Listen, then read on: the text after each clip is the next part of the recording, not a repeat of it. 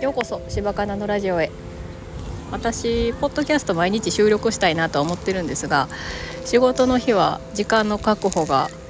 ちょっと難しくてなかなかできてませんので、また休日ランニング中にするっていう習慣になってます。で、私昨日洗濯機を見に行きました。でももう買っちゃったんですけどね、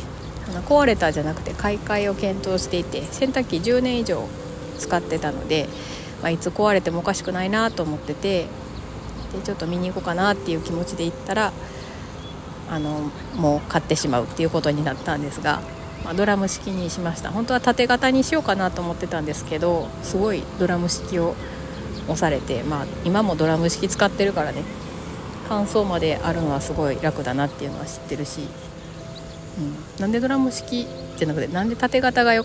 いなと思ったかっていうと、今子供が自分で部活の服とかは洗濯してるので、なんか洗濯機を1個占領されてしまうと私たちの洗濯物ができなかったりするんで、縦型にして乾燥機を買うか、でも乾燥機置くところないなっていう感じだったんですね。でもドラム式で夜洗濯するっていうことになるかなとは思いますけど、その洗濯機をね、夫と行ったんですよ、電気屋さんに。夫はね、あんまり買い物を一緒にできるタイプじゃなくて、自分でふらふら行動したい人で、昨日も洗濯機の説明を受けるのは私やし、洗濯機買うのは私やしっていうことで、私だけが説明を受けたり手続きをしたりしてて、夫は休憩したりルンバ見てたりしたんですけど、休憩してる時からちょっとしんどいって言ってて、よく寝れるわって言ってソファーで寝たりはったりしたんですね。その前に天ぷらとビールを電気屋さんに行く前に食べてたので、そんなにしんどいとは思ってなかったんですけど、で、帰ろうかっていうことになったんですが、彼はなんかどっか行きたいみたいな感じやったんですね。食べに行ったり飲んだりはしたいっていうことで、ちょっと歩きながら探そうかタクシーで帰ろうかってなってたんですけど、雑貨屋さんがあったから雑貨屋さんちょっと見たくて行ったら、もう待ってるのがしんどかったみたいで、もう先帰るわってなってはって、びっくりしてってなって、そしたら、店の外を見たら歩いていく後ろの姿が見えて、で追いかけて一緒に帰ったんですけど、で家帰ったらもうすぐ寝はったんですね。で疲れてたんやなっていうのがあったんで、それ以上責めるというか、もっと一緒にいろいろしたかったなって言ってたんですけど、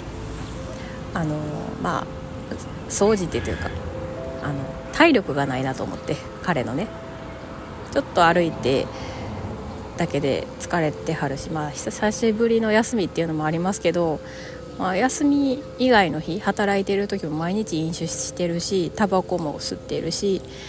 彼は私より7個上なんですけど、自分の体に対してメンテナンスがあんまりできてないように感じるんですね、私が。3食食べなあかんし、結構野菜とかあんまり食べてないしっていうのも、食事は家で食事するっていうのが、休みの日以外はないんですね。働いてる時は自分の働いてるところで食べはるので、で、健康面にだいぶ不安があって、大丈夫かなと思うんですけど、大人をコントロールするっていうのはすごい難しいし、私もすごくストレスなので、どうしたもんかなって思ってます。心配してるっていうのは伝えてるんですが、だからって毎日ランニングしたりするっていう気はなさそうですし、私もジム行ってるので一緒に行こうって何回か誘うんですけど、運動が嫌いっていうのもあるから運動はしないしね、なかなか健康に対する健康でこれから過ごしていきたいって思ってないなっていうのを子供に言ってたら、お母さんは医療職やしそう思うだけでお母さんが珍しいんじゃないかみたいなことを言われて、そうなんかなって思ったりして。母親はウォーキングしたりはしてるけども、でもね人に、ね、よるかなと思うんですけど、でもやっぱり運動って毎日の積み重ねが大事だなってすごく思います。だから今日も頑張ってというか、今日もランニング休みの日だけでもやらなな、このポッドキャストも収録したいなと思って今日はランニングしてます、はい。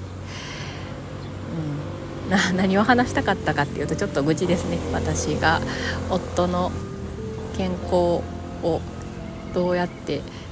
維持や向上させたいかっていうので悩んでるっていう話です。これまでの生活でそんな大きい病気もしたことがないからっていうのもあるかもしれないけど、病気になったら、ね、治る病気もありますけど、ずっと付き合っていかないといけない病気もあるからね、そう、健康診断とかは行かはるんですけど、健康診断行って要精査になってもその精査しに行かんとかね、多分怖いんだろうけど、ね、なかなか身近な人には話しにくい話を今してます。何それアホちゃうって言われそうな話ですけどね、はい。これからねどうしようかな。まあ私が心配してるよっていうことは彼に伝えていこうと思ってます。それではお聞きくださりありがとうございました。また次回。